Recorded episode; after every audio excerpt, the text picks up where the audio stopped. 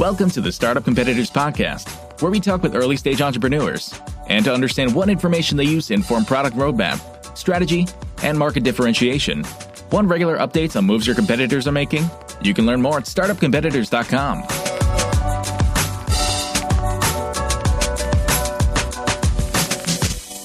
Hey there. We're doing something a little bit different today. I was recently a guest on the Moments to Momentum podcast with Scott Abbott. It's a super fun podcast. If you've not listened to it, please consider this a sample taste. I was episode 55, which means there's roughly another 60 episodes out there that you can listen to. Scott does a great job with this podcast. I like the balance of kind of fun and frivolity with some deep business and personal insights. I think he does a really good job of balancing those two. In this episode, I share a little bit about my background, how I got started in technology. We talk about Oreo cookies and whiskey. And then we jump into some more serious topics like how do you recognize pain and suffering in other people and how do you leverage that to maximum effect in business, life, parenting, and whatnot. It's really fun conversation. Hope you enjoy it. Go follow Moments to Momentum after you listen to this. Drop Scott a note on Twitter or LinkedIn and tell him thank you for hosting this and all the other episodes he does. Hope you enjoy.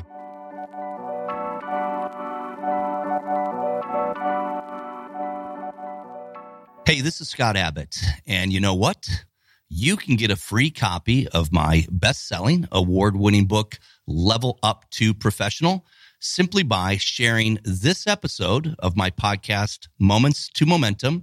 And with that share, use the hashtag Level Up to Pro. That's L E V E L U P T O P R O. And every week we'll choose somebody who uh, shares the episode using hashtag level up to pro. We'll get in touch with you. You'll give us your address and we'll ship you out a free copy signed specifically for you of Level Up to Professional, my book. So thanks for listening. Please share the show, put in hashtag level up to pro, and who knows, you might be the lucky recipient of a signed book dedicated to you. Hi, this is Scott Abbott, and thank you for listening to Moments to Momentum. We have been given the scientific knowledge, the technical ability, and the materials to pursue the exploration of the universe. 10, 9, ignition sequence start. 6, 5, 4, 3, 2, 1, 0. All engines.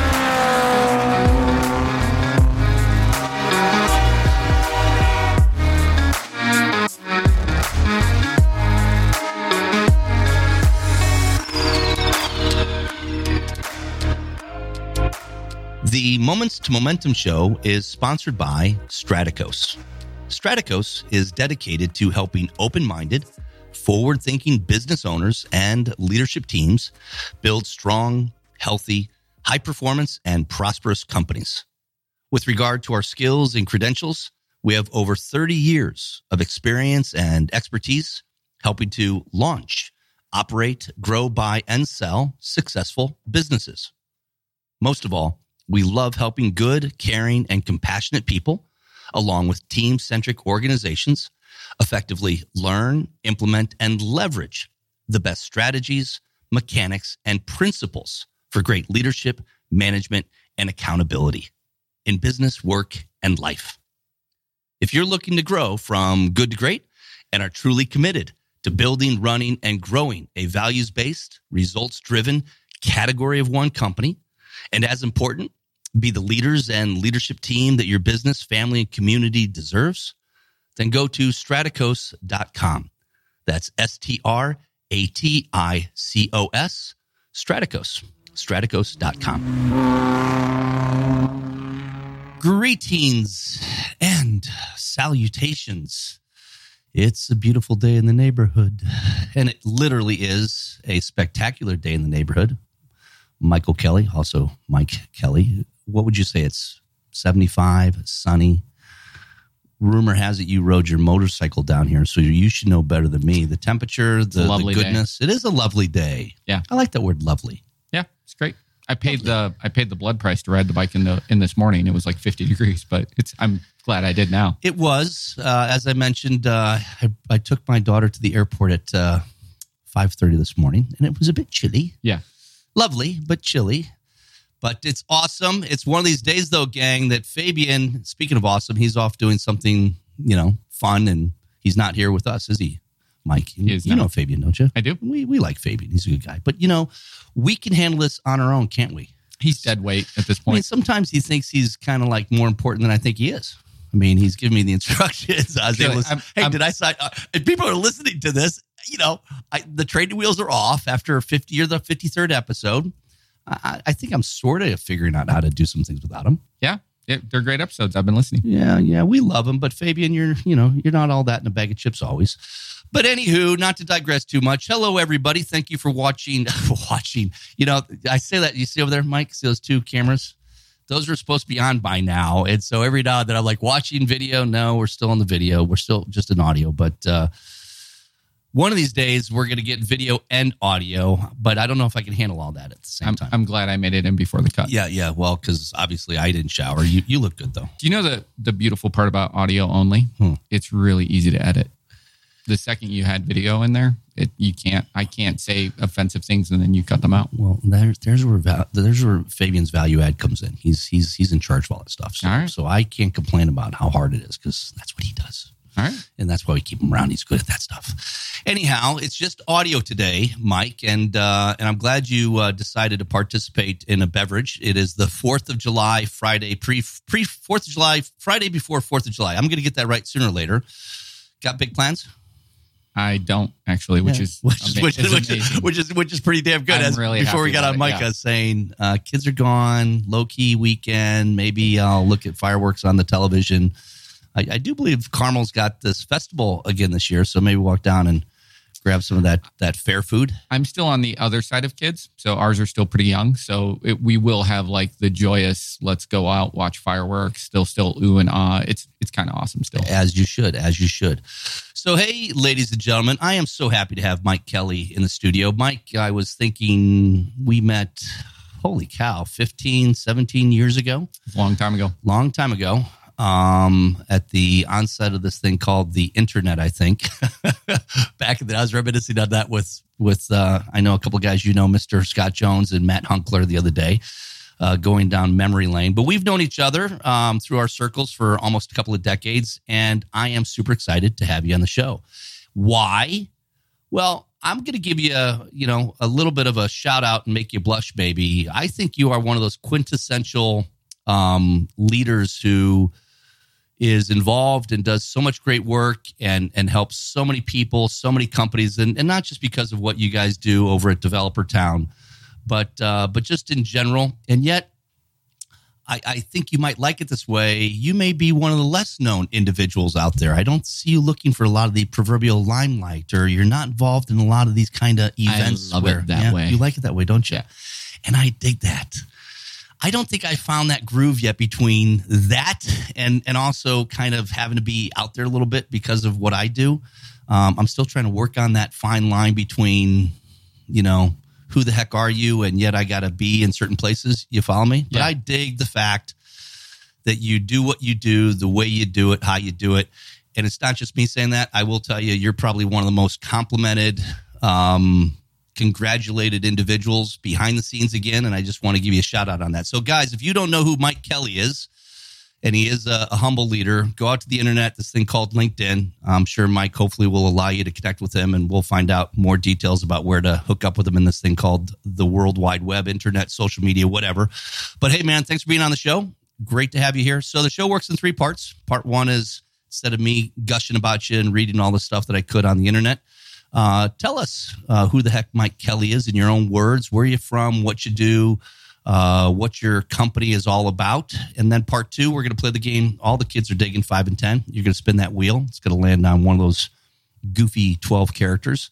That correlates to five questions. We're going to ask you those rapid fire, get to know you, marinate you a little bit, get you all All right. like a fighter getting ready for a big fight. And then the second half, the big kahuna. Um, inevitably, we all have moments in our life, a lot of them but hopefully you can you can think about one or two that have made a huge impact, places, spaces, situation, events. Share that with us. And between you and me, we'll unpack it a little bit, Q and A it a little bit, and I know for certain the listeners will enjoy and appreciate your share, your story, and the nuggets that come with it.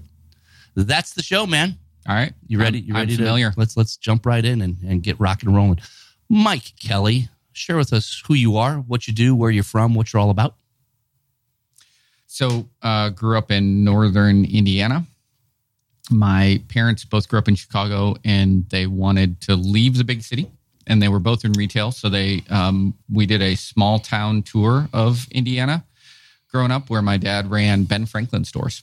Uh, I don't know if you know what a Ben Franklin store is. The the chain was craft stores, and then you could have a if you were a franchisee, not one of the corporate stores, you could. It was more like a five and dime. Just think a small town general store, a lot like what a Dollar General would be today. So I grew up uh, kind of in that backdrop.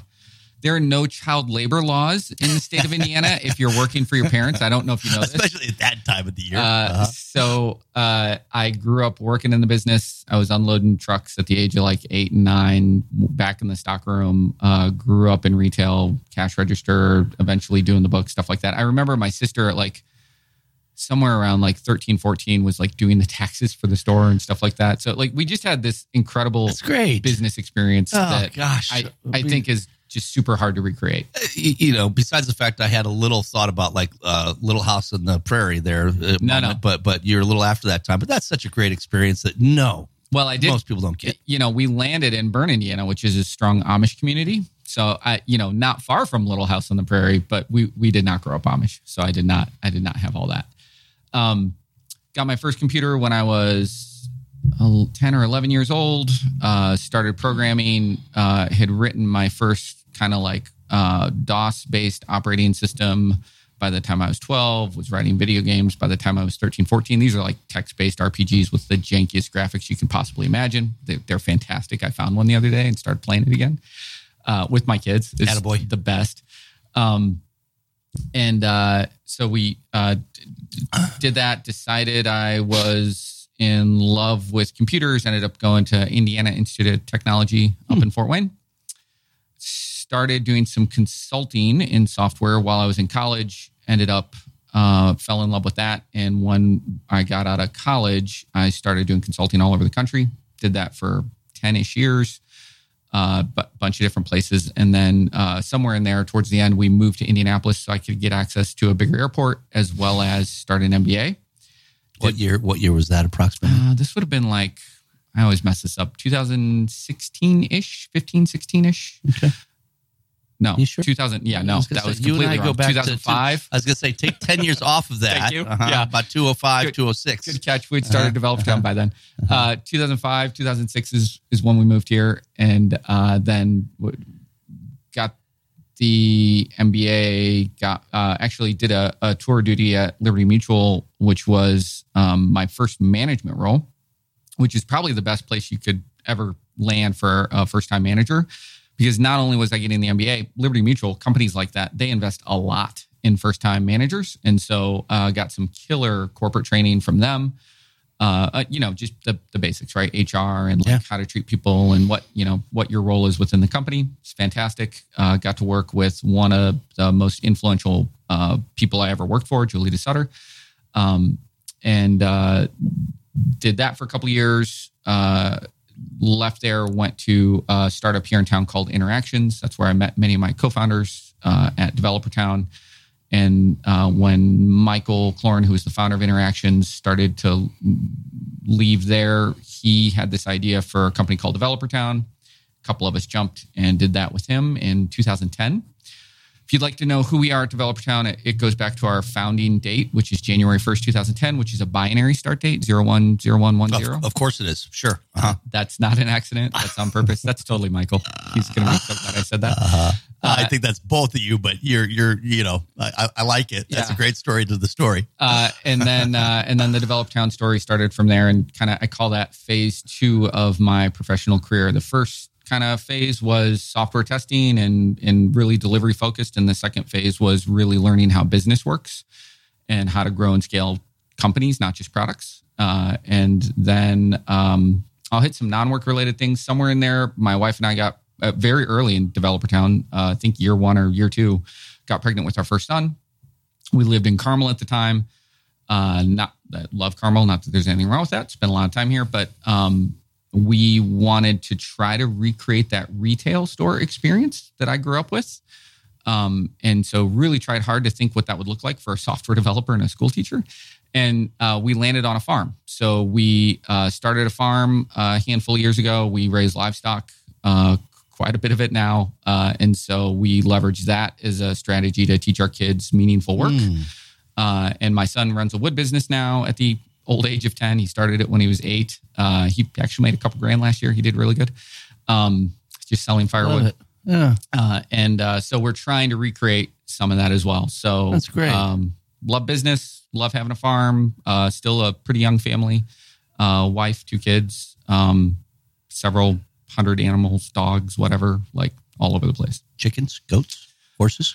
Sheep, Sheep? goats, pigs, turkeys, chickens, and Dude. bees, and that fluctuates somewhat year to year. So we don't do chickens every year. We probably won't do pigs every year, even though we do pigs every year right now. We're trying to grow the flock right now, so we're really we're clearing pasture for more sheep. If you've never cleared pasture in your life, it is a humbling, backbreaking experience. Green Acres Yes. is the right start of it. He's got the pitchfork clearing. Uh, Yeah, huh? Yeah. So I'm to, to be clear, Kids, you Green Acres. There's another thing to add to your list of I- if you're if you're under the age of you know forty. Yeah, I'm clearing pasture with chainsaws and four wheelers I love it. and uh, and stump grinders. And when you're doing that, it's still backbreaking. I'm thinking back to the you know settlers who cleared Yeah, this stuff by yeah, hand, yeah. and I'm just like, there's like they would just eat us alive. Do you, do you ever you ever uh, it'd be your old Amish buddies from up north to come on down with their uh, plows and, and, and and horses and help you out there? How much I how much land you got there? Uh, it's only 20 acres. Only. Uh huh. It's for a farm, that's not. Yeah, no, but still, no, no, still, that's, still, that's it's great. It's great. That's you know the serendipity here, man. I didn't, I you know thought I knew a little bit about you, but but that's certainly. I I think I may have seen a uh, something that you you had that kind of life. But I love the the the the why of the of it. Right back to your childhood, growing up in retail with your dad, and now being on the farm, getting your hands dirty. You know, being in it. You can always drive to the city, right, and drive it back home. Um, and it's funny because we used to live down in Broad Ripple, you know, not too far away from Yeah. where Developer Town is, and I swore I'd never move to Carmel. I'd never get a Honda Odyssey. I'd never move to the specific part of Carmel I'm in, and you know, as the joke goes, you want to make God laugh, tell him your plans. Yeah. And, and not only did I do that, I doubled down and you know, studio and everything. So. Yeah.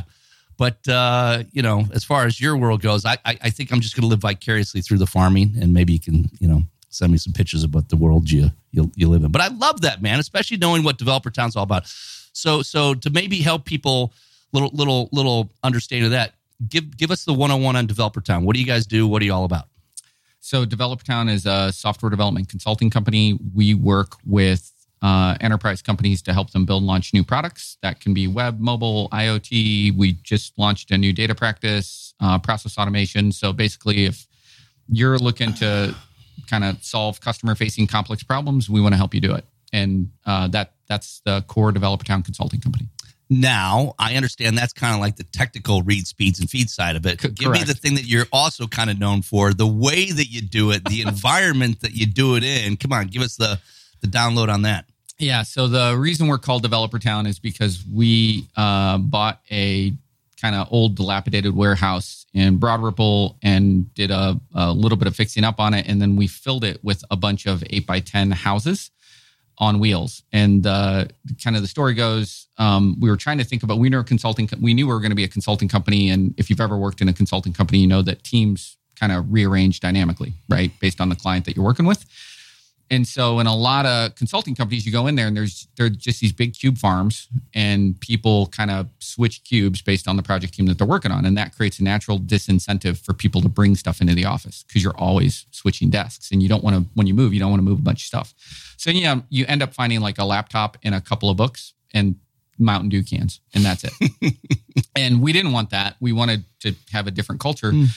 And so uh, Michael and Nate, who is also one of the early founders, they were playing around with this idea of like, what if you put a cubicle on a on a platform that you could roll around? It looks an awful lot like three walls in a in a floor, right? So uh, I think the story goes, uh, whether this is true or myth, who knows?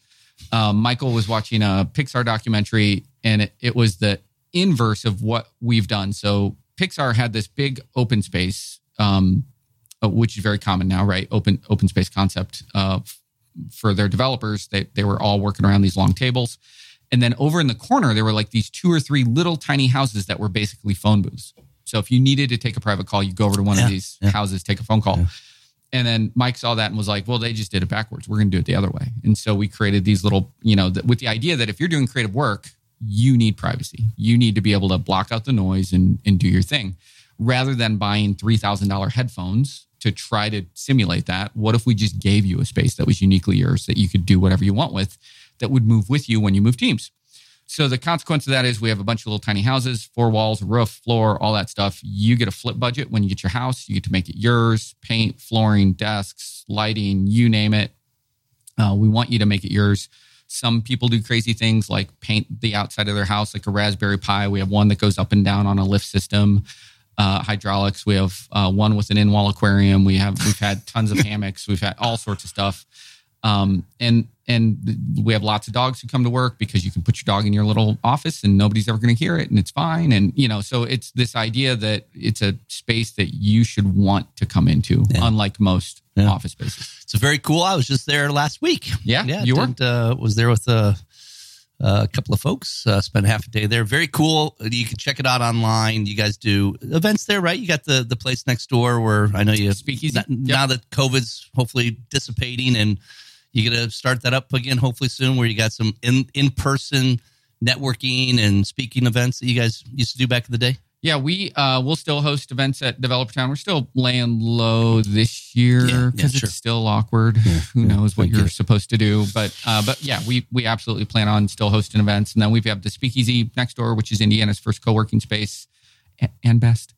Uh, and uh, they still do a bunch of events. Yeah, they're they're, is a great they're place. rocking and rolling. Yeah, yeah. Uh, so yeah, Now, just uh, I, so you, you you mentioned the the software side, the the the development side. You guys also do investments, and um, is that a part of your world too? I I, I always harken back to the days of incubators and accelerators, the CMGIs and all those guys. Right when I was starting off in the gig, uh, is that part of your equation over there too? Yeah, it is. We made some early mistakes in this business. Yeah. And you're touching on one of them. So, uh, which is we we did we didn't think through the brand very well in in terms of how to segment it over time. So, we we do a lot of things. We affectionately call it nowadays the family of companies. We have a we're, we dabble in a number of different things. We have the core consulting company. We did have a studio, a venture studio uh, that has wrapped up. Um, we have a, a number of different product companies that uh, SaaS companies that we own and operate. We have a PEO. We have you know a, a venture arm uh, called Start Something Ventures. So we have a lot of different companies that all kind of derived from Developer Town. And in the early days, we used to get a lot of people would come in and we'd have the speakeasy next door which is a co-working space and we'd have us which we were a little bit more like a venture studio in the early early days of developer town where we'd have companies on site with us that we were working with. So if you were launching a startup we'd say hey we've got office space. Come in. We this big open warehouse. We haven't hired all these employees yet. Like come on here and work with us. So you'd walk into developer town you'd see our clients working on site with us. You'd have a co-working space next door. And so everybody just assumed developer town was a co-working space. We might have been able to take in hindsight maybe we should have taken some measures to protect against that because it's really hard once people get an idea in, in their head of what you do to kind of unpack that so we're not a co-working space but then also back in the day we would invest in some of those companies that we were working with because they were startups and we were a startup and this is a great way to start the flywheel and get things going and you're trying to get a business off the ground and so we invested in some companies. So then it became like, well, you're you're you're an investment firm. I mean, we're yeah, like yes, but no, that's not the thing. Uh, and so around 2016, we became very serious about this. We actually considered rebranding Developer Town, uh, and I would say it still almost every year comes up as a as a question: Should we rebrand? Um, but I think it's less of an issue now, even though it's still an issue. But no, Developer Town does custom software development for companies to help them build and launch products. And then we have a number of companies that have spun out of Developer Town over the last 10 years that uh, do a bunch of other things. Yeah, great. Well, there's a little, you know, I, I did that back in the day at uh, my first software development company, especially when the dot com thing really took off and those silly people at marchFIRST kind of ruined it for us all because, you know, everybody's coming to me saying that's a quarter, half million dollars, you know, no cash equity. And next thing you know, I'm freaking out investor, incubator, accelerator. And I look at my cash flow. And I'm going, what's going on here? Yeah. So I, I, I feel you. I understand it. And as Seth Godin, I think, famously says, though, if you're not a little embarrassed about uh, how you started things, you, you probably waited a little too long. So, you know, and I, and I wanted you to say all that because I think for the listeners, it's very important. I think you, you, you have an experience and then that context is important because just like you're, when you're 10 years old, working with a cash register, your first love of computer systems, the farm, businesses, software, code, P&Ls. I mean, you, you, hopefully will will admit and i'm going to say it for you you got a you got a gig like almost like no other man you see you see all sides of the equation and i just think that's pretty pretty awesome and and and special and and that's what i think you know makes you so unique no I, I am retired. Yeah. It, it's amazing, right? So like you, you ask like ask yourself what if you could quit your job right now, if you had a billion dollars and you just be done, what would you do? I'm freaking doing it. I, I have the best job in the world. Like this is exactly what I want to be doing. yeah Uh, not every aspect of it every day, but man, the Well, majority of it for and, I, sure. and I will say because your picture will be online you got a little gray in your beard right the, the I do. challenge is and by the way i'm 55 i won't out you and ask your age but uh, i don't have a billion but but i'm very fortunate blessed to be doing it's kind of why i started the podcast right to do what i do uh, and I do say this to some young people who come in the studio. I'm, I, I told you I'm, I've got this big workshop with college students coming in, and occasionally I look at them. I go, guys, I just want to be very clear. I've worked my ass off for 32 years. 32 years. If you only knew the goodness and the hell and all the things, right? So, you know, just don't get ahead of yourself. So Well, you've earned it. I know you've got a great background experience, but but boy, you know, you just didn't get there overnight. I don't want to make you feel bad, but I'm only 23 years uh, old. yeah, uh-huh, uh-huh, times two, uh-huh, plus maybe another ten. Hey, man. Uh, so life is good. You're good. You, you, you know all the things in the world, right? I know you're you're a happy guy, and and I and I just when you walked out of your house the other day too, I just always see you when I see you. You're smiling. You got a good a good aura about you. And again, I'm going to make you blush. I, I know everybody I've ever talked to about Mike Kelly. You're you're an MVP to a lot of people. Hey, man, can you do us a favor? Let's segue into five and ten. Spin the wheel. Let's, let's ask you some of these questions. Spin it. I don't like that spin. Okay, Come on, yeah. man. There you go. I was gonna say, was your your your hands are tired from riding the motorcycle? Who is that guy? Uh, that's the same one Matt Hunckler got. I- That's was Baby gonna- Iron Man. you know, you beat me, Jinx, double Jinx. I was like, Hunckler just got Baby Iron Man, and he, he's the first one to call Baby. Spin it again. I don't want you to do Hunckler's questions. uh, you're not guessing, kids, it's landed back on Baby Iron Man. One more time. Third time's the charm. Otherwise, it's gonna be like Pat Sajak, and the, and the game's rigged. Just moving over to one of the two guys, left or the right, your choice. I want Big Hero. Ah, big hero. I always forget who that is. Thank you for telling me that's big. Hero. I'd be like looking at the Fabi going, who is that again? Oh, it's Big Hero. I bet you're, you're not close. All right, you ready? Yes. All right. Uh, Mike Kelly. Um, any celebrity crushes? I'm going to go right in. Let's just jump right in. Usually I have a warmer upper, but, uh, you know, what's your wife's name? Amy. Amy, Amy, this is all this is business. This is nothing. It's just all legit. By the way, it could be a boy or girl, or in this day and age, a he, she, they. I don't know what's politically correct, but any celebrity crushes that you you know have acquired over the years? I mean, the last celebrity crush that I would talk to with Amy while we were watching movies would be Kate Beckinsale. Ooh, she was the the woman in the um the the, the vampire one. Yeah, yeah, yeah. What was that called? Leather pants work work well on her. Yeah. Uh-huh. Uh-huh. What was Uh, that? That was uh, what? I don't. uh, I can't remember.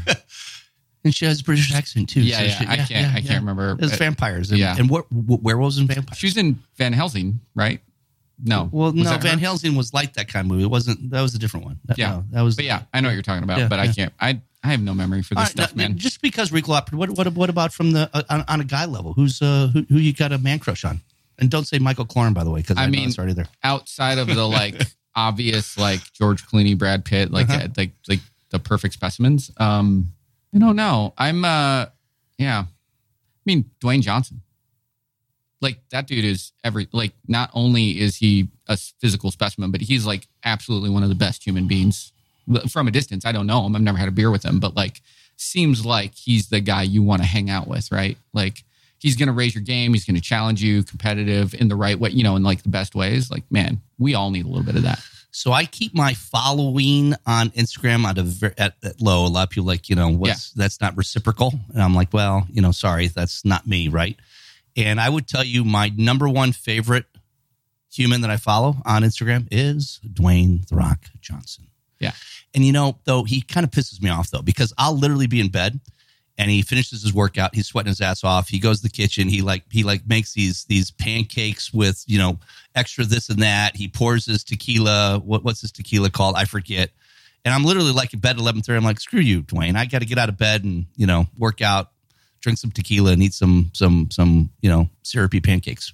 But he's fun. He's Yeah. got a great character. Um, his his TV show, my wife and I watched the one where he's running for president. Have you seen that? No. Yeah, it's uh, it's literally him at this age reminiscing about when he was a kid because his dad was a professional wrestler, and so it goes back to the old days of the WWF with the Hulk and and and all those dudes. And that was Dwayne's dad, and so half the show is him reminiscing, the other half is he's building up to run for president of the United States of America. That's the TV show. It's a cute little show, but I like that one. By the way, two for two on that one. All right. It- you know, not that you Do know, what I can. I'm playing favorites. Um, next one up. If you were to find yourself changing careers and you actually became a teacher, a teacher, be that in high school or college or wherever, what would you like to teach?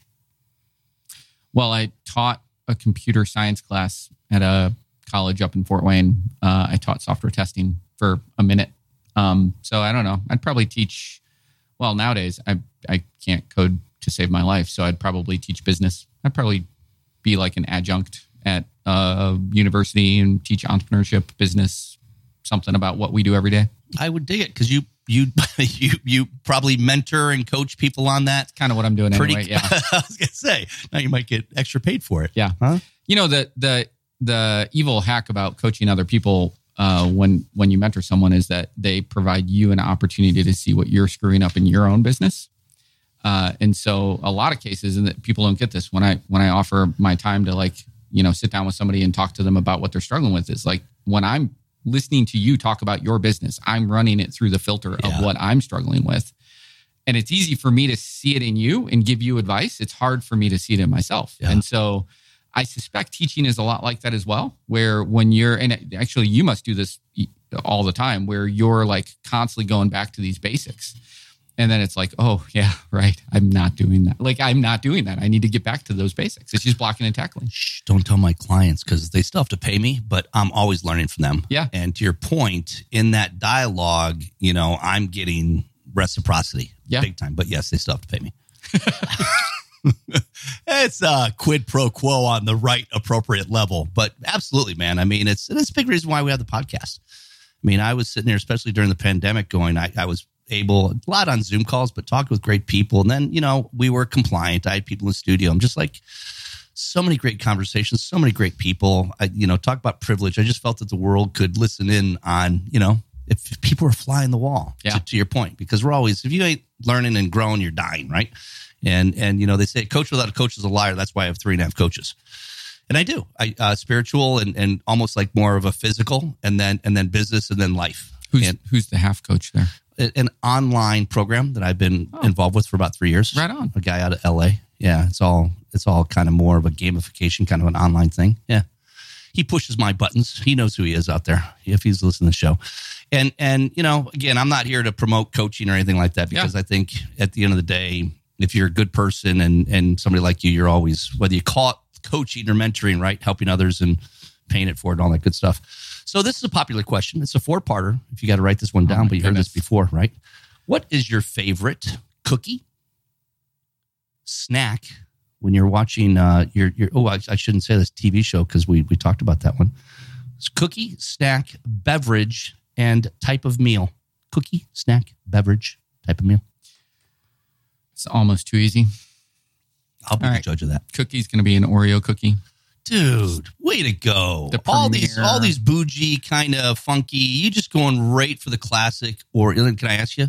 Yeah. Do you eat it complete or do you do you twist it off, suck on the the the, the filling? How do you do it? Depends on what's happening, man. There's no right or wrong way to eat an Oreo. Depends on what's happening. I dig that too. Yeah. Milk, milk, a little Dunkin'. I Lo- yeah, Oreos with milk are, are are peak, but it doesn't have to have milk to be delicious.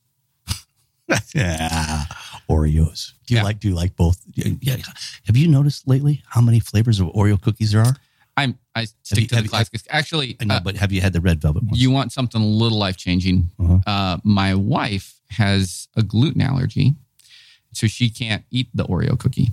Oreo has recently come out with a gluten free cookie. It is darn near impossible to tell the difference. It's really good. gluten's turning it up, man. Because I'm not, I, I don't mind it. My wife's pretty tries to stay, and I've been, I've been, I've been literally seeing a bunch of good gluten free stuff coming out. I have not done the Oreos. I'll have to add. You have to try them. Yeah. But believe it or not, I'm more into the vanilla Oreos these days. Yeah, and I, and I like the red, uh, the red velvet. I, n- nothing you're saying I cannot process into normal everyday Oreos. What is wrong with you? You're like, I can't hear you, Yeah, Abbott. I I, just like- good old regular What are you saying? Oreo cookies. right now? okay, yeah, man, I respect that. Stick to what you know best and do best. I dig it. All right, next one up. So uh, in the snack category, I'm gonna go with like tried and true, just like simple popcorn. If I'm hankering for something like a little salty, a little crunchy, just popcorn. Pop some popcorn. Life is good. Can be microwave, could be stovetop.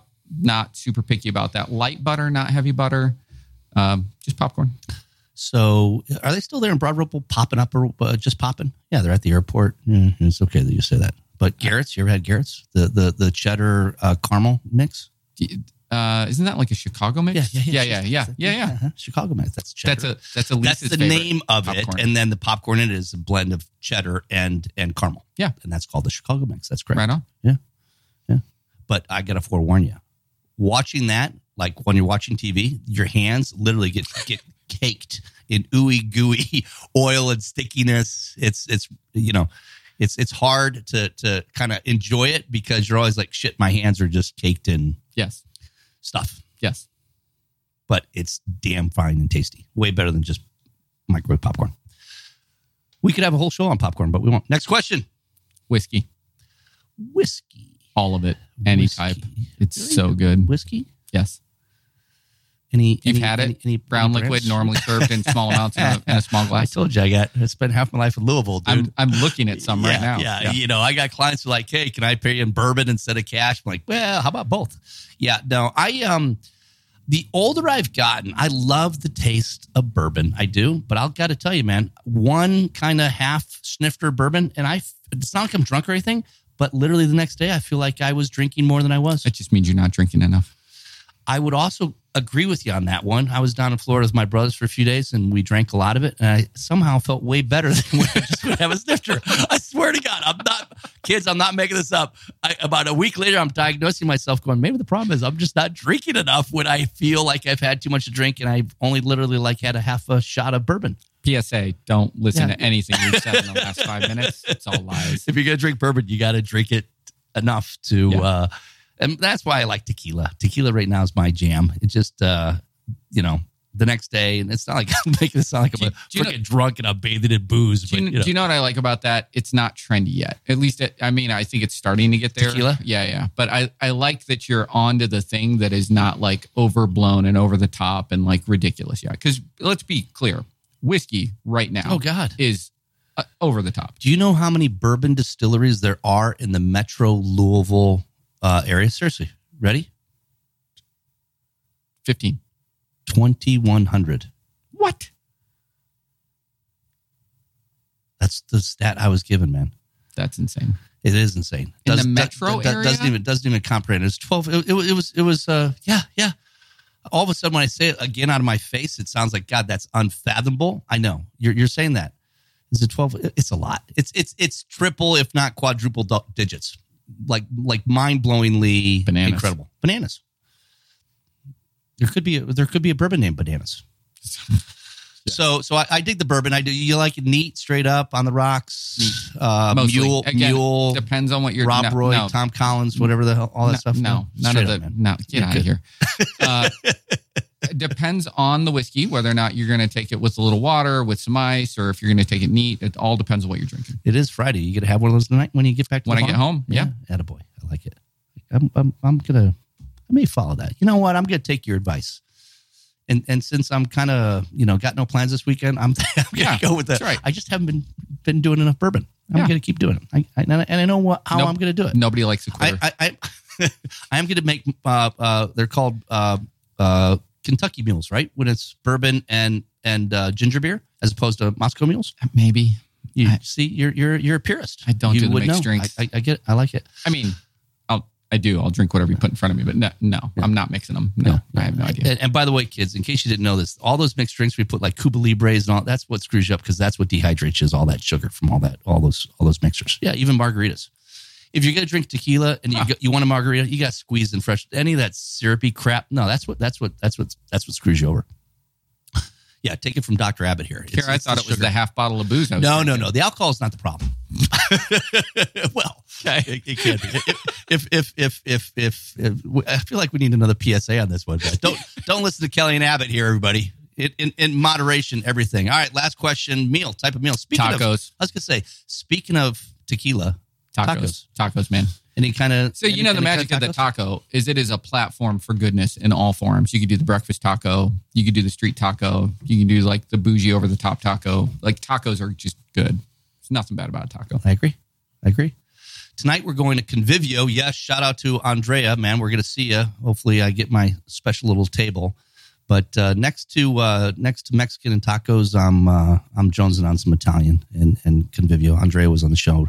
He gave me a bottle of Sambuca. He was giving me shit that I was pouring that that you know classic Sambuca that I grew up with, uh, Ouzo, right? And he's like, dude, that does it does not date to Scott. And he went to literally his home country from Italy, and he brought me a classic bottle. I'll show it to you when you leave. Right on. It's really, really like usually like. In fact, if you listen to Scott's episode, right, I put a little sambuca in. I put a little special mixture that I have, and he said I had a a, a, a new job as a barista, so I got that going for me in case everything else falls apart, which has happened before. All right, last question: If you had a yacht, and I know we live in this landlocked town of Indianapolis, but if you had a yacht, and maybe if you gave your motorcycle a name, what would your yacht name be? Hmm.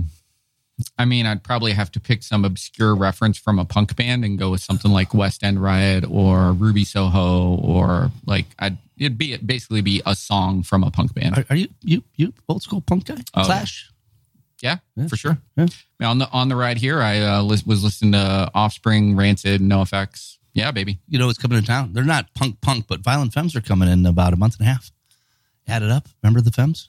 I mean, that's not punk punk at all. I didn't. Oh, I don't know. It's got a little They're back. adjacent. You're back good. there's an adjacent I'm play. just giving you crap. Kids, you know, They're you, good.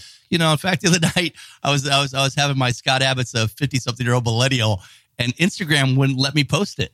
I was playing "Add It Up" by the Femmes, and I was I was I was you know in my car. I just finished a workout, and and literally they come back and say, uh, "You're using somebody's music that's copyrighted." Like, "How the hell do they know that?" I was like, "This is a great little post," and my kids were making fun of me, going, "Dad, you shouldn't be posting." I don't know if This isn't TikTok. you know not that this, kind of guy. but there's software companies now that write algorithms that you know can basically software Yeah, yeah, algorithms. yeah. They can Hmm. determine what Mm, everything that's in there. Mm, on this thing called the internet. Yeah. I've heard. Yeah, the, yeah. the famous Homer Simpson. The internet. That's still around.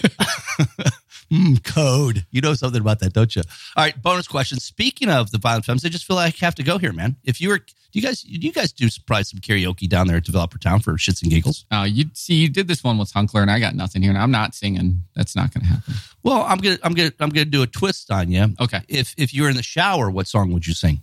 I want to conquer the world by Bad Religion. How's it go? I'm not doing it. Bad religion. Yeah, baby. dude. Classic. Yeah. Bad. Re- I don't think I've heard somebody mention Bad Religion's name and since I listened to Bad Religion 20 You know what- years ago. You know what's fun is to try to think of walkout music. Uh, whether you were like walking out to, you know, to bat at a ball game, or if you're going to walk out for a UFC fight, or if you're going to walk, like, just think like, what would you play that both represents you as well as gets you fired up, Hmm. right? Like that makes you want to go. If so, let's go with UFC. Makes you want to go beat somebody's head in, right? Like it is putting you in the mindset to go kill. that's that's what you do. Yeah, what is that? Do you do you code like that by the way? Because because we were talking with with Scott Jones about that. He puts on his uh, headset. Do you do? Did Let's you be- know that about him? Let's be clear He cranks he cranks heavy anymore. metal hard rock music without lyrics. I'm like that's so like you know You surprising. I mean, once you're in flow, you can't hear the you can't hear the, the words anyway, right? Well, You that's what his whole point is. I Yeah. can't. The words will flow me off the flow, but but he's like, I want heavy metal, no no lyrics. Oh, okay, that's not me, man. I, I actually believe it or not, I love all music, rock and roll, um, you know, concert hall, uh, blues. You know, I like to clean little hip hop. You know, old school hip hop back in the day. Nelly. You know, Do you know 50 what? I, uh, this is this is fun for the kids. So uh, a couple years ago, I started watching Billions, which is one of the best TV shows in history. Uh-huh. and uh axe is very into uh heavy metal so metallica Yeah. and um megadeth and stuff like that which i had not listened to since i was literally like 12 years old and it, so i like i dabbled in it again and started listening to it Yeah. again and like it is it's pretty good I, I did never did that, but I, can't. I, I did like you know what was that um, the, the the the glam rock days of you know Motley Crue and Van Halen and those kind of things. none of that. By the way, uh, off mic we got to talk about. I bailed on Billion. bi- bi- Uh, I bailed on that show. I know, and you're like everybody and their uncles told me you didn't hang in there long enough, and I bailed. i thought we could be friends How did for the start? I mean, it wasn't like Ted Lasso, man. I mean, Oh, Ted no. Lasso had us from from beginning to end. Nothing Is also to- yummy and, and compares to Ted glorious. No. Yeah, I bailed, man. I bailed on the fourth, fifth episode. Sorry. All right, not- it's not I- for okay, everybody. Okay, sorry, sorry, everybody. Another strike against me. Mike Kelly, thanks for playing five and ten, man. All right, we're gonna take this little break uh, from our buddies at 90.io. We'll be right back. wait with Mr. no Kelly. no What- i'm what? gonna do the promo Oh, for 90 Okay, yeah. Oh, that's right. Well, little, I- little little serendipity. Here. I'm amb- ambushing you here. So I don't know if you know this. Uh, a couple of years ago, you and I were at a coffee shop grabbing breakfast, and you mentioned this little software company called 90 that people who were implementing EOS were using. And I was like, well, I want to implement EOS. I need software to do that. It would help our team. So without telling you anything, I went and signed out for 90. This was like three years ago, four years ago. We've been using it ever since at uh, Full Stack. And uh, it is a fantastic way to keep the team on the same page, communicating on a regular basis about the things that are not in the daily business, but you know more strategic.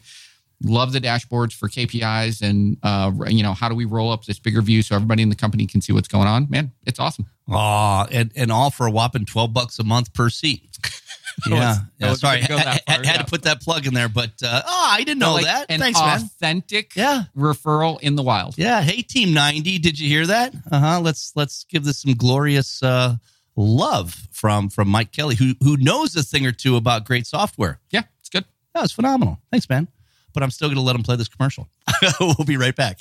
Today's episode is sponsored by my good friends at 90. 90 is a super powerful but incredibly affordable cloud based software as a service solution that provides the essential business building and awareness tools that your company needs to help you effectively learn, leverage, and benefit from the entrepreneurial operating system, also known as EOS. The clean, easy to use, and extraordinarily intuitive 90 solution includes all of the foundational EOS tools that you need to not only run great on EOS, but to help you empower EOS throughout your entire organization. EOS is awesome, but incorporating it across your entire business can sometimes overwhelm even the best of us. And that's why our friends at 90 are absolutely obsessed with making sure that every EOS tool is simple to find, easy to use, and captures all of the primary data that your team needs to hit on average 90% of their rocks, their measurables, issues, and to dos.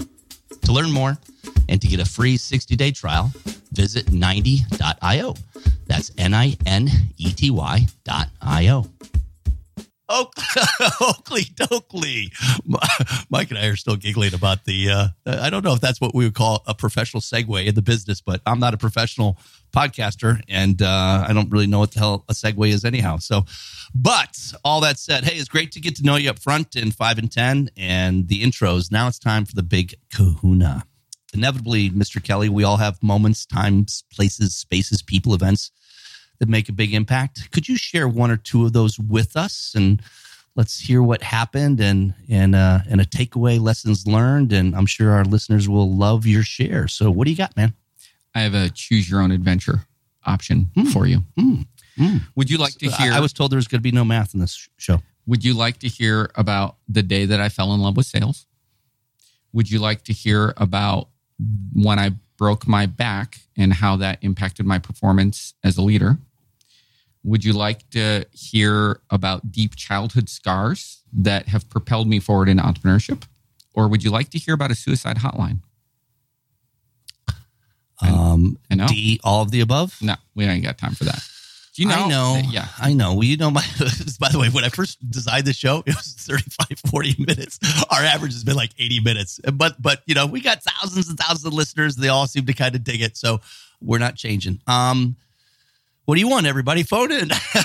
sometimes I feel like we're on a radio show. Phone in. Let us know which one of those four options you want from Mike. Hey, So hey, you it- know what? so in prepping You re- for re- this- dealer's choice, man. Now, see, this is the problem. In prepping for this, as the person who you ask to come on with a little humility and stuff like, it's hard Uh-huh. to think about like what's the I thing know. I would share. I.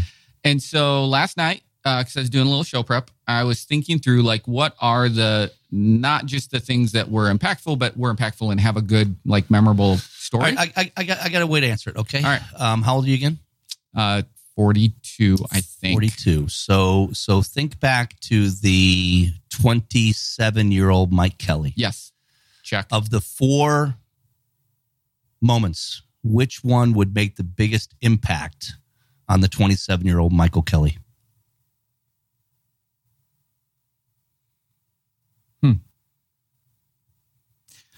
So let let's do the suicide hotline.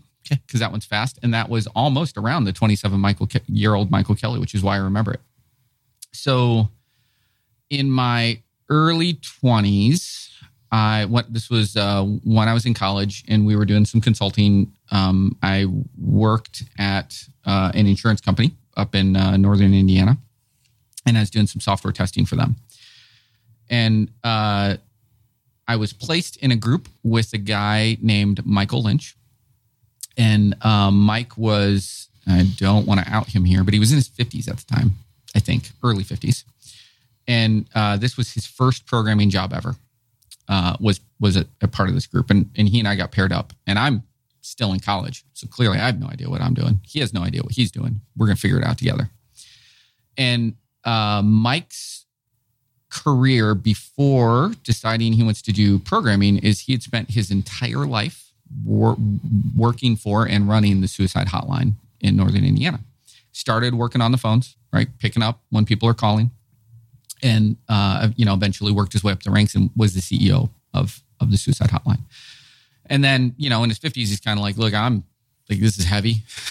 I'm, I'm I'm ready for something else. I want to do something else, and decided to pick up programming and uh, this was an awesome experience for me getting the chance to work with him and i remember one day um, we were going out to lunch together in his convertible and the top is down and sun is shining and uh, i'm complaining about something some drama in my life and uh, and I, I said something like, "Yeah, I just need to get up. I, like, I just need to shake it off, get over it." By the way, there's a theme in my life which is repressing emotion. It it will come back again and again. It's kind of a thing that I do, and and Mike was seeing this real time, like just me re- trying to repress my emotions. And and he's like, "No, no, man, talk about it, let it out." And I'm like, "No, this is like." Like this is a this is the most first world of first world problems. Like, no, this is not worth airing out. And he's like, no, you don't understand how this works. I'm like, break it down for me. He's like, okay if you work for a suicide hotline for 20 plus years, 20, 30 years, here's what you learn. Anybody who calls in, and it, it could be for the most ridiculous of things. My boyfriend broke up with me. Um, I crashed my dad's car. I uh, got fired from my job. I could be for very heavy things. I, I was diagnosed with cancer. My mom was diagnosed with cancer. The, you know, like, like it, he's like, "Wh- what you quickly understand is that for the person who's on the other end of the line, there's a set of chemicals being released and a set of emotions associated with that. And for them at this time, right now, no matter what context you try to put about around it, this is the most important, traumatic, damaging thing that could have possibly happened in their life. It's the number one. And he's like, you and, and he's like, if you took like a brain scan, and you know, this is not scientifically proven what I'm about to say, but it's you know, just him trying to make a point, right? Like if you t- like in- in theory, if you took a brain scan of that person and tested their chemicals and whatnot and compared that to this other, you know, maybe somebody with a trivial problem who's calling in, what you would perceive as a trivial problem, by the way, because it's not to them. They want to take their own life. And compare that to somebody who has an, what you would perceive as a non-trivial problem. You, you what you would find is a person in the exact same state, the exact same heightened state. They're feeling the same thing. They're you know their their pulse is high. They're like they're they have tunnel vision. They're just not seeing the world clearly. And he's like, what you what this very quickly teaches you is you can't gauge the pain that other people feel. You can't gauge suffering because suffering is incredibly personal. And so what you have to recognize is when you're interacting with the other, whoever the other is, that they've got a list of things that are happening in their life that are important to them on a scale that you can't see. It's invisible to you. And so when somebody comes to you showing trauma or showing emotion or showing, like, you can't trivialize it on their behalf. You can't engage with them and say, yeah, but Scott, you know, that's not important. Like, you have clean water, you have a roof over your head. Did you see your car? Like, you're fine, buddy. Doesn't work that way. Because to Scott, in that moment, at that time, this is the worst thing. Like, this is worse than all of those other things disappearing for him right now. Context doesn't matter. That those emotions are context independent. This for me, I, like this actually this conversation was like scarring in a good way for me. Like this this burned itself into my memory. I've thought about this. I've replayed this in my head hundreds of times. And the thing that it, it really stuck with me from this is you know as a manager with employees as somebody in a sales role who's trying to interact with another to help move them forward in a process as a husband, as a dad, as a, you know, like in almost, there's no relationship you have in your life where this lesson is not important. That when you meet the other, you need to, like, this is a real reminder. You need to meet them where they're at, and you can't project your view of priorities in the world and context on top of them. You got to get that from them. You got to let them share it, and you will have zero ability to influence them in whatever way you want to as a dad, as a prospect, you know, as a boss, as a partner unless you're doing that. All right, that's my that's my first one. So a couple of things come to mind. Um, love the story. Um, I think it, it correlates to some expressions we we hear um, that are kind of commonplace. Um, but as my dad likes to say, common sense is not so common. It doesn't mean that I get it. Right? I see you. That's an expression we're yeah. hearing a lot. Right? Um, I feel you, even though you know sympathy, empathy. Those are those are kind of you know more words than reality. Um, and then if you look at what's going on in society today, right? The dynamics around the isms, and I'm just going to leave it at that.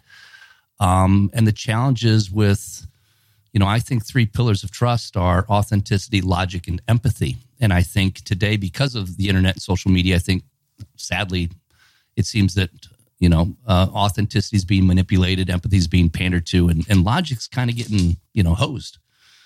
Um, so so it's a big challenge, man. I mean, I hear you, I see you, and I'm not saying that to be cute, um, but but you also know there's a. I don't want to bring generations in here, right? You've also heard "suck it up, Buttercup." You, you, to your point, you started your share with, you know, be that as it may that you feel that way. We got work to do, right? We got to go. You know, we got to go get paid. We got to. We got to. You know, all that stuff. Have you found, or do you have since that moment in your life? Do you have a framework? Do you have a, I don't want to call it a hack, but do you have a, a strategic or a tactical way that you ensure that not only you live up to what you just said, you're always mindful of that, but those around you? I mean, do you make this a part of your value system? Is this embedded in the in the way Mike Kelly looks at the world? I mean, it's certainly uh, it, it, it, at the best of times. This is what you're always aspiring to, right? Is to make sure and this is like a this has been said more simply in things like crucial conversations right with make it safe one of the foundational tenets right? Like first thing you got to do establish safety right? Then establish shared purpose. Then establish you know like and then it just builds off of that but it starts with safety right?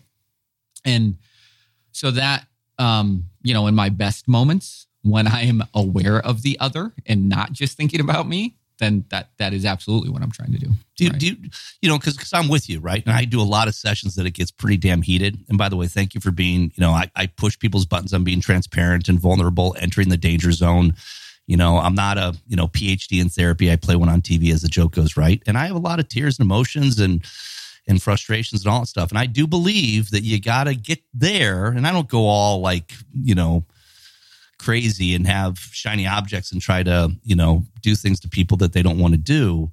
but but I have found that the more vulnerable and and to your point, the more rules based you are. Back to crucial conversations, right? That's both a book and a formula. In case people didn't know that out there, that's great in both personal lives and, and work lives, Yeah. right? But when you when you agree to those terms, is my point. Even though it feels a little weird, oh, we're agreeing to terms on our conversation. Yes, uh huh.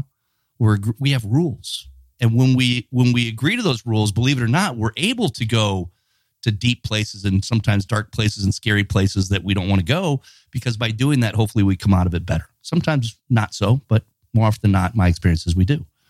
And and I'm hearing you say you would agree. Yeah, I would agree. Do you um you know the the the, the studios over at Tattoo Parlor by the way, and I often ask my Let's- if, let's go. if, if you really believe. Well, I've got two that are being made.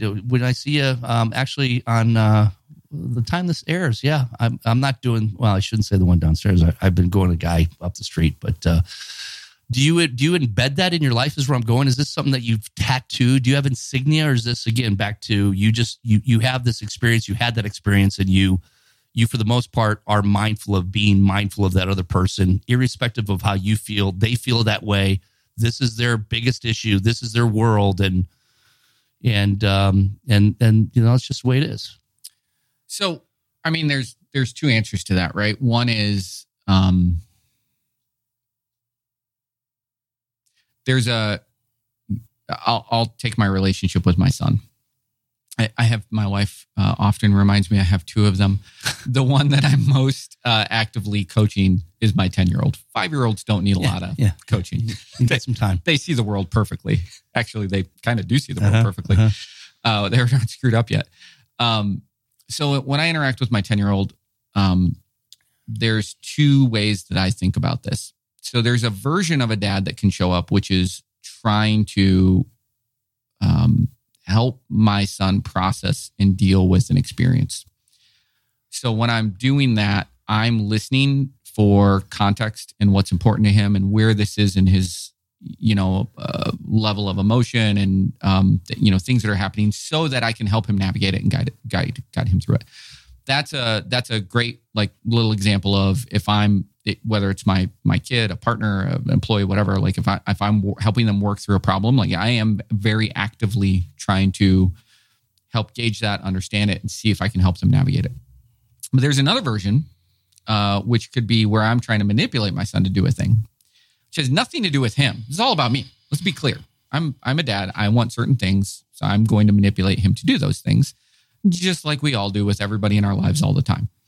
So, in that version, if I truly want to be an effective influencer, which is influence is the polite business way of saying manipulation. or or the word coach versus manipulation. But I, but I like that you said that because Correct. let's you know call it whatever you will, right? Yeah. Because it could come off as a bit of a pejorative, but the reality is it is quote unquote manipulation. Yep.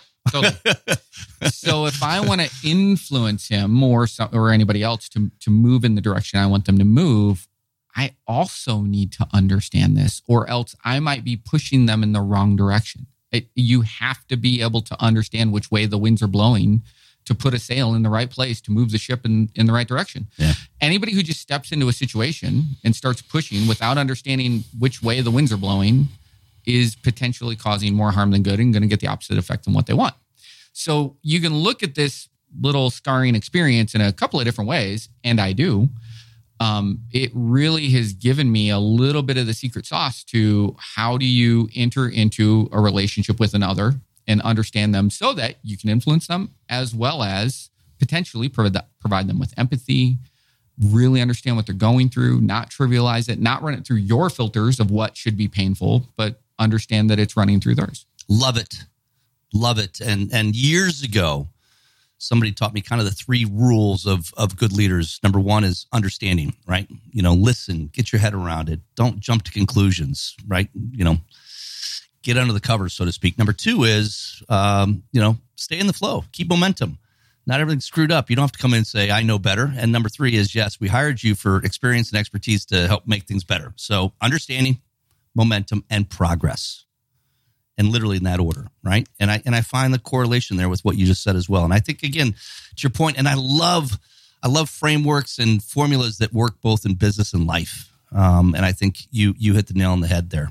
Um, I'm looking at the clock, man. Do you do you think we can tuck in one more of your other moments? I mean, we, we have three more hours, man. We're okay. A- Amy Amy said you you don't have to be home until seven o'clock tonight. Uh, three hours, we can rock them all out. Uh, okay, No, you're you're like you're like Hunckler. You're teasing all of us. You're gonna have to come back. let let's do it. Let's do the the day I fell in love with sales because Yeah. I I think this is also there. It's like double sided. Um, in, in in terms of uh the the message here. So Let's do it. All right, I'm to paint a picture. Uh, I'm 26, 27. Um, been doing independent consulting for a couple of years. Um, still, uh, maybe, maybe I just moved to Indianapolis. Um, and I had fallen in with a, oh, yeah, I definitely moved to Indianapolis because I, I fell in, in with a little consulting group, commercial real estate consulting group here in Indianapolis, and met a gal named Tama Huang as part of that organization. Tama ended up buying the company and grew it and exited and is an amazing human being who still lets me hang with her. Um, and uh, and Tama at the time uh, was still hustling, trying to grow the business. This was in the super early days. Um, commercial real estate, you may or may not know this. Chicago has a lot of commercial real estate companies there. A little bit of a hub in the Midwest for commercial real estate. So she did a lot of work there. She called me one Monday and she's like, "Hey, later this week on Thursday, I'm meeting with the CIO of this REIT up in Chicago, and it's a technical thing. We want to move data centers. We want to do a bunch of different things, and I need somebody who actually understands the bits in the room to answer the questions. Uh, because if the CIO asks me questions, I'm not sure I can answer them. like, Tama, what do you need? When do I need to be there? Well, let's go do this. So she's like, great. And you drive up first thing in the morning. Our meeting's at eight o'clock. We're gonna get in before a bunch of people get in the office. It'll just be the three of us. We're gonna talk through this this deal, see if we can lock this up. like, great, good. So get up at you know 5 a.m. Drive to Chicago. I'm wearing my wearing my jacket, all fancy. Got a Uh, tie. got it. Got. I probably had a tie. Yes, at that time I probably had a tie. Uh, waiting down in the lobby of this, uh, you know, skyscraper, and I get the text message from Tama that says, "I, I can't be there. I missed my train. I'm not going to be there. You're you're flying solo." Batter up. And I'm like, "Wait, what? no, no, you're you're going to be here."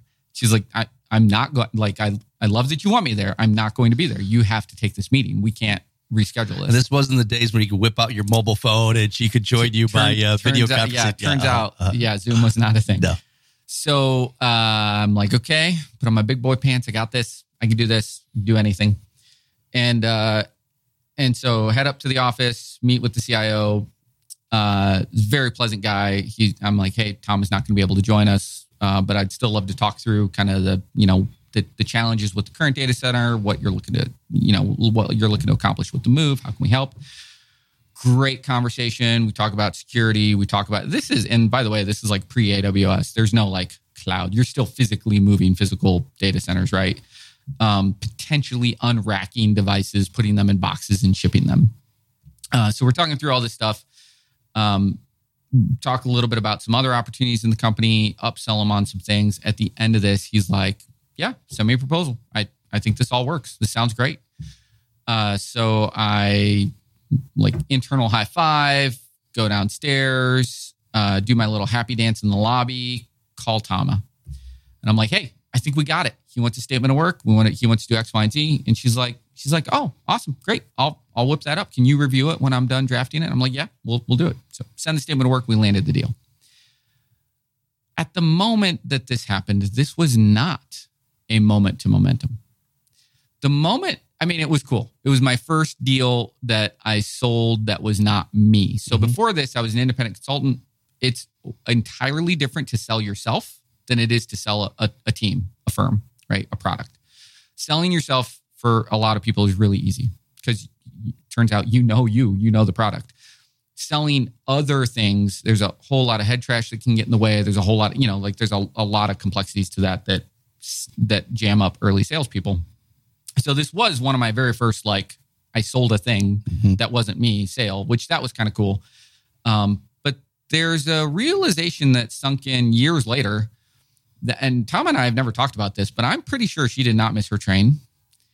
And I'm pretty sure, and, and I know Tama really well now. She knew all the bits. She didn't need me in that room. this was a setup, man. She set me up. She purposefully put me in that room at that time under false conditions to see if I would rise to the room, right? To see if to see if I would step up and, and get the deal done. I don't even know if she pre-planned this with the CIO. It's possible. I don't think that happened, but it is absolutely she's like she's that devious uh, that she would do that. And so you think about why would she do that? And, I, and we've been friends uh, for years now. We've worked together multiple, multiple times in multiple different capacities. Uh, she's she's one of my lifelong mentors. So like it, it is this moment that cemented that relationship. So think about that small investment that she made. She risked potentially a, I don't even know, 40 grand, 60 grand project, right? Like in hindsight, you hear these numbers. Like again, it's my first sale. It's a big deal. You hear that number now and you're kind of like, oh, she didn't really risk that much. But um, because she could have also just said, yeah, sorry, I missed the meeting. What did you guys talk about? And she could have rescued it probably, right? But she took a little bit of risk built me up in my mind and my capabilities, allowing me to do a little bit more than I thought I could do, make me a little bit uncomfortable in a relatively safe environment. This is a home run for me. Like this is, I know this stuff. And uh and and I ended up landing it. And so then, you know, in reflection, when you look back at this, the thing that I really took away from this is when you're developing talent and people, you need to give them rope potentially a lot of it. One of the best compliments I've ever gotten as a leader. Uh, Brian Dale uh, worked at Developer Town for a number of years, and when he left, um, he sent me the, just the nicest little note of just you know, hey, I'm you know I'm heartbroken, I'm leaving. I, I really have no idea if I'm making the right choice, but I feel like this is the right the, the next step in my career. And I just want to thank you for giving me the opportunity to work here and thank you for your friendship. And he's like, and the very last thing he wrote in that email was, I I really appreciate that you always gave me a lot of rope to make mistakes and learn from them, but I never felt like I was out on my own. Like I feel like you gave me the the opportunity to fail, but I never felt like I was just going to fail, you know, to the point you were going to fire me. Or he didn't say it that way, but that that's like the translation. Man, that was it. Like that that's it. Like that that was that is what I was trying to create. And uh and it, and it all comes back to that experience, which is you know when you're trying to get develop talent either in yourself or others you got to find a way for them to safely step out on a plank in a very dangerous area and do a thing that they probably wouldn't have otherwise done. One i love it and and kudos to her and to you. I i mean you know i couldn't agree more. And um sadly though uh, the leaders who understand what you just said um, really well are not as as abundant as I wish they were. And and and you know, if you're listening to this yourself and you can't, um, you know, I believe a, a leader cannot be a leader. Actually, this is speaking of 90. Mark Abbott's one of his favorite lines is you can't call yourself a leader until you know unequivocally that you've created three other leaders. And those leaders are created in those moments, like you just said. Um, and from there, it just springboards. Goethe, the famed German scholar, said, treat somebody the way they will be, and they'll become that. Now, there's a science, there's an art, there's a scariness, there's a whole bunch of shit that, you know, you got to get your head around. Otherwise, people do get in trouble, right? You do lose money. People do get suicidal, to your whole point, right? It is a very uh, dynamic yin and yang about when and where and how you do that but but the emphasis of your point and your share oh my god man i love it. And that's where i think again i don't want to talk about the entitlement all these things but but and, and your story about the farm i mean that that line between getting your hands dirty and and being overly prepared and and making it up as you go along and you know you know having your ducks in a row. It's it's um i don't think we teach that enough. And i think there's too much people who just sort of think they're going to figure it out by happenstance and, and they don't. So I would like everybody to re listen to what Mike just said because I think there's a nugget in there, man, that if everybody was intentional about looking at each one of their employees and saying, I need to find that type of a scenario. And, and you guess what? Yeah, maybe 30, 40, 50% fail. So I know you said it's a story about falling in love with sales. A, I don't think that's really it, but I like that, and I would give you credit by the way because you know I, I, did fall in love with sales. I, I, I, get it, but because I also want to unpack your sales things because people don't want to be sold; they want to buy, and they buy through confidence and stories and conversations and people like you, right? I mean, you know, there's a study that just came out and I was an old school sales guy, you know, back the IBM, Microsoft, HP, Oracle days, right? Holy cow. I could write a book about all that. But um, but they now say that, you know, the the average purchaser, let's just say in the Fortune 2500, could be around 45 years old, which, you know, technically are millennials right now. And, and 60, 70% of the information gathering, they don't want to talk to a human being. They want to do it online in a self-service DIY fashion, right? So the old school sales, but but what I think you did is you just showed, and I think what you show, Mike, seriously, this is why I think you're so much loved and revered. And I'm gonna use that word love very intentionally because because you, you know, I used to be a CEO too in big companies and small. You're the guy I would love to have on board because you've got the coding. You've got you, you've you've done it already in the show. You've you you know the code, you know the feels, and you also know back to selling, positioning, management, leadership, and that's that's you, you, you, know there's a difference between talent that god made you and skills that you learn and there's sometimes they're they're they're mixed up but but you've got that that that package um, and that's the second thing i would just say in addition to that story your ability to get your head around the the nuance the nuance and the literal side of of what makes things tick is just something that's not out there enough um, i don't know how you feel about it that's how i feel about it but I am going to ask you then, how are you now bringing that into your world? Are you, I would assume you are, intentional about finding and, and do you literally like put it in their plans? do you put it in your plan in terms of how you're going to coach people up and get them to the next level of goodness? Yeah. So here's the interesting trick about doing that. You it can't be in a plan, right? Then you, mm. you mm-hmm. there's no risk. Mm. Mm. And without risk, there's it's harder. I shouldn't say there is no, but it's harder to get that kind of growth. Yeah, but you, you talked about EOS for an example. So back to like the concept of rocks, right? A, a project, program, or initiative that you're going to agree to implement over the next 90 days to help you or the business become better. You, yeah. you follow me? Yeah. So you can be intentional. I, I, hear what you mean. I, I, get it. Yeah, yeah. I see what you're saying. Yes, then for sure. Yeah. Uh, a- absolutely. So like I, I can think of like um, some great conversations with Mr. Daniel Fuller um, while we were launching Full Stack, where uh, you know Full Stack is his first you know kind of real sales job, and uh, lots of fear, uncertainty, doubt uh, in him around that, and uh, and so I you know I remember conversations where I'm like, okay, what you need to do is X, Y, and Z, and he's like, cool, X, Y, and Z. How do I do that? And it, you know, my answer would be, you you'll figure it out. Smart guy, you got this. Like, you know, why don't you start? tag me in if you get stuck. And uh and and then and then he figured it out, right? Like and and he did get stuck and he did tag me, you know, and then he figured it out more. And then he, you know, like yeah. and it just repeat that cycle where there's no point where I, you know, I sat down and I said, okay, here's the 26 step process that you're going to walk them through to close the deal. Partly because one, I don't know what it is yet. I turns out I've never sold this product before. We got to go figure some of that out together, right? right? Like, I, like who knows what that process needs to be. Two, my way of selling is very different than yours, which is very different than Kermit the Frog's here. It's fun, awesome to have Kermit here, um, which is different than everybody else's, right? So you, I also can't tell you how to do that. You kind of have to discover what is unique and authentic to you or you're going to really suck as a salesperson. Yeah. Right. Yeah. Um, and so it, it's a little bit exploratory, a little bit of a push, and then a little bit of support when you need it. And so to me, like that's probably one of the more recent examples that, that I can think of where it like just freaking works. That guy blossomed. Yeah. Like he's a powerhouse right now. Yeah. And it and it it's it's all him. Like it's all him. He's doing all of the work.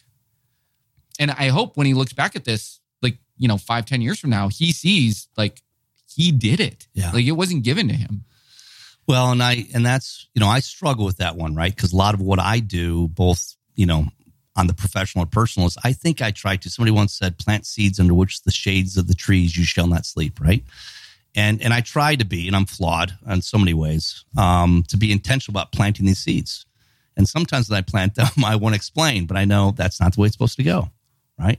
You know, you've heard the old the old comic of the dad spanking his kid says this hurts me more than it hurts you kind of a thing right? And it's and it's hard because um, sometimes we do things. There's a great book called the trillion dollar coach bill richardson who coached the google boys and and it's written by actually uh, eric schmidt the former right? And and and i have all my clients read it because i want you know back to leaders making leaders coaching making coaches you follow me? And and that book is just wrought with these these stories like yours and and and and his his frustration that he wants to explain like before the movie's over and say what you didn't know that I just did is I had this little Jedi spidey sensey thing and you can't do that right? And and sometimes you don't know if it's right or wrong. She didn't know right? Calculated risks and all that stuff. I love the theme. I love the story. And and I guess listeners on this one finding those those intentional unintentional opportunities to, to make those impacts in people's lives. And, and you, I'm going to go back to your suicide hotline one. One that I've read this in a book, but when you see somebody blue down in the dumps, and you can just see, lot, some of us are better seeing that than others, right? Yeah. Just you know, look at them a little bit more with with with with care. Uh, say their name. I mean, even believe it or not, sounds so silly. I've said this a bazillion times. People like this is weird, Scott, because there's that new commercial about the guy coaching their kids about not to be like their parents and one of his lines at the end is they don't need to know your name at the restaurant. I call bullshit, right? Especially like at a retail store. When, when, That's when, because you're the parent. well, uh, but I'm just saying, right? I've checked out of the out of the out of, of the Kroger, and I'm just looking at that at the teller, and they're they're not happy. And you just look at them, hey, Yeah. Mike, how are you? And they're like. Uh, seriously, man, how you doing? And then silly little things like guys behind me, I buy their candy bar. You don't know, man. Today in this day and age, there's a lot of things we can't do. Tip a little bit more. Find those glorious, fun little moments to kind of rock somebody's world. You never know. Yeah. You never know. And and uh, the story with her, it's a great one. So, on that note, I know you only gave us two out of the fours. we're we're over time as usual. What's new?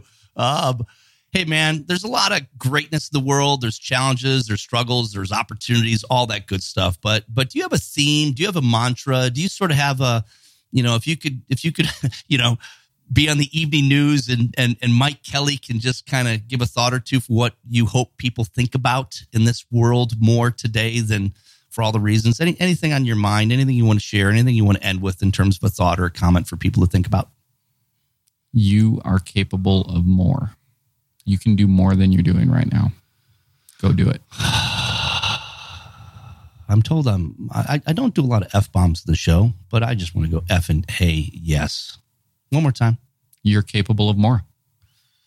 That's my Tim Ferriss billboard. I, I was gonna say, I, I did pull. I usually just say, hey, you know, Ferriss is asking for royalties now, so I'm trying to trying to keep that billboard light out there. you can do more. You can be more, do more, make more, learn more, see more, all more, be more. You know what Jones's was, right? Do right. So Oh, kinda- was it? Yeah, yeah. His was do. I would add get done too, right? There's there's a difference. It's it's a fun thing, man. You know what's what's the line? Vision without execution is hallucination. So you know how you think, how you feel, get it done. And I would just say, even back to what I was showing you this this new course I'm doing online. I just feel sometimes we're so caught up in the, um, you know, I, I believe in this concept called compartmentalization. I, I like it, right? But sometimes we forget the the fusion side of it all. You, you follow me? And and that and that and that you know you got to have a plan you got to have people you got to have purpose you got to have a just cause you got to have a scoreboard you got to make money you got to do good. That's that's that's hard and that's why we like compartmentalization but the problem with compartmentalization sometimes is you lose the importance of the synergy of the togetherness of it all. That's why i like your your summary there. If you keep that temperament you can do more and then and then and then how do you do more? You keep going right? I mean we could spend a lot of time on the show. Um hey where can people find you? I know powder keg's got a website. You got some some uh some some urls that are out there. I said did i say powder keg who, who what, what are you like matt hunckler? You all of a sudden i had hey man I, i'm you know. I love it. what time is it? Powder kegs in the fan. four, four, four o'clock. It's you know guys usually usually i'm taking a nap by now and i've had my three cocktails I, you know, you just bought me a free beer from Hunckler. developer it's awesome. town. It's awesome. Yeah, well, he he owes you. Uh-huh. He, he, you know, he can, he can, he can take care of you. Developer town. Where do I find Developer town and Mike Kelly? uh, developertown.com.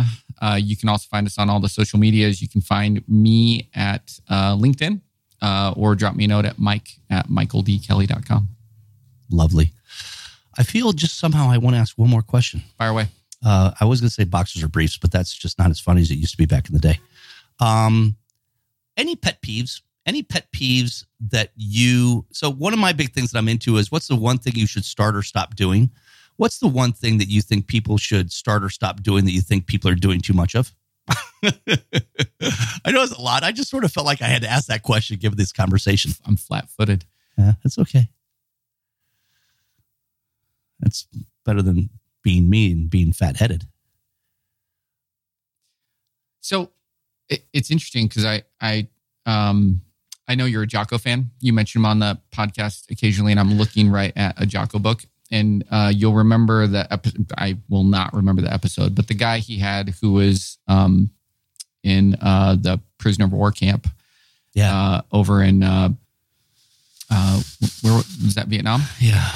And the guy, uh, you know, that guest basically said, look, if somebody is drumming their nails and that is annoying you, that's your problem, not theirs. That you mm-hmm. shouldn't ask them to stop drumming their nails. The problem is you. You need to figure out how to not be annoyed by it. And mm-hmm. so, you know, the thing that I would say that I'm still working on is not to have pet peeves, but to center myself so that I'm not annoyed by other people's behaviors. And my goodness, if more people could, it's hard, right? As you said, right? Because I'm probably struggling with that one big now because of all the things that have happened in the last 18 months. Yeah. My desire almost to be, It's not uh, easy, man. You know, part, part of me wants to be a freaking activist on on this is the way it should be, and the other part is just, hey man, Yeah, I, hey, Sarah, Sarah. I certainly have pet peeves. It don't put your face mask down around your chin. Take it off. Don't you know like there's certain there's tons of things that drive me nuts, but the, the all of those are a signal to me Yeah. to look inward. Yeah. Right? Why does it drive me nuts? Why do I care? Why should I? You know, like what what's wrong with me that I think that's a problem? Yeah, I like it. I knew there was one in there too. Hey man, you're you're seriously you're a rock star, and I mean that because, as I said, without sounding like you know I'm a corporate titan. Um, you know, the world needs more Mike Kellys. I would have loved back in the day when I was running shops. Right, guys like you. There's so few of them around, but I love the fact that you're you're kind of like a renaissance man. Man, you got you got you got the data, you got the code, you got the business, leadership, management, people, family, life. Um, but I also know you're humble enough to say you're going to keep working on it and keep building and growing and being a better version of yourself, if I'm not mistaken. Just getting started. Yeah, yeah. Hey, man. Well, what, well, by the way, so I like to call it Scott Abbott 5.5 because I'm 55. Uh, are do you have kind of to your point? You said you said Mike like 1.0 or something. I think when you were in your 20s. Do you do you look at it that way when you said you're just getting started? Uh, no, but I might. back, I back- might back to now. old school code. Release yeah. one, release two, PTFs, uh-huh, all that kind of stuff. I might now. Uh-huh. Yeah, this shows like a PTF on your well your your 40s, right? So so Mike 4.0. Uh-huh. And and today you you put some PTFs out there in the world. Those are program temporary fixes, by the way, for you young kids. Don't remember the old school coding days. Hey man, did you? I, I coded RPG and COBOL back in the day. You're because you're old. Uh, Those, those didn't exist when I was. Uh-huh. Uh-huh. Green screen, mainframe, 42, what, forty three hundred? Yeah. Uh-huh. Uh-huh. No, we learned uh, C and Java in college. Yeah, yeah, yeah. I I know how to spell that. Hey, gang! Thank you so much for listening. Please like, please share. Great episode. Mike's got a host of of nuggets and goodness in that one. Mike Kelly, can I can I buy you? Buy well, you know, buy you a, a, a I was gonna say a drink, but I think maybe you got to do the bourbon at home. Maybe I can at least buy you a beer or something like that. That'd be great. Thanks, everybody. Be sure to share, like. You know, it's all for a good cause. We're donating a buck for every new subscriber. Season three just started. We're uh, uh, invested in some uh, not for profits out there, helping with uh, uh, career centric services for underprivileged folks. So uh, please share, like, and we appreciate you. Bye. The Moments to Momentum show is sponsored by Talevation. Talevation is the world's number one online provider of skills and behavior talent assessments that are used to identify, validate, and optimize the fit, proficiency, and success of potential and current employees. Talevation helps both individuals and organizations take the guesswork and uncertainty out of their talent decisions. From identifying and hiring the right people to job fit, career advancement, promotions and succession planning, quarterly and annual evaluations, learning and development, and training and employee engagement. Talevation and their award winning talent assessment solution, which blends both an online, do it yourself, e commerce self service technology platform, along with wonderful experienced human assistance. And together, they support thousands of enterprise organizations, big and small, as well as colleges and universities, workforce development agencies, and individual human beings from across the world. To learn more, go to talevation.com. That's T A L E V A T I O N, talevation.com.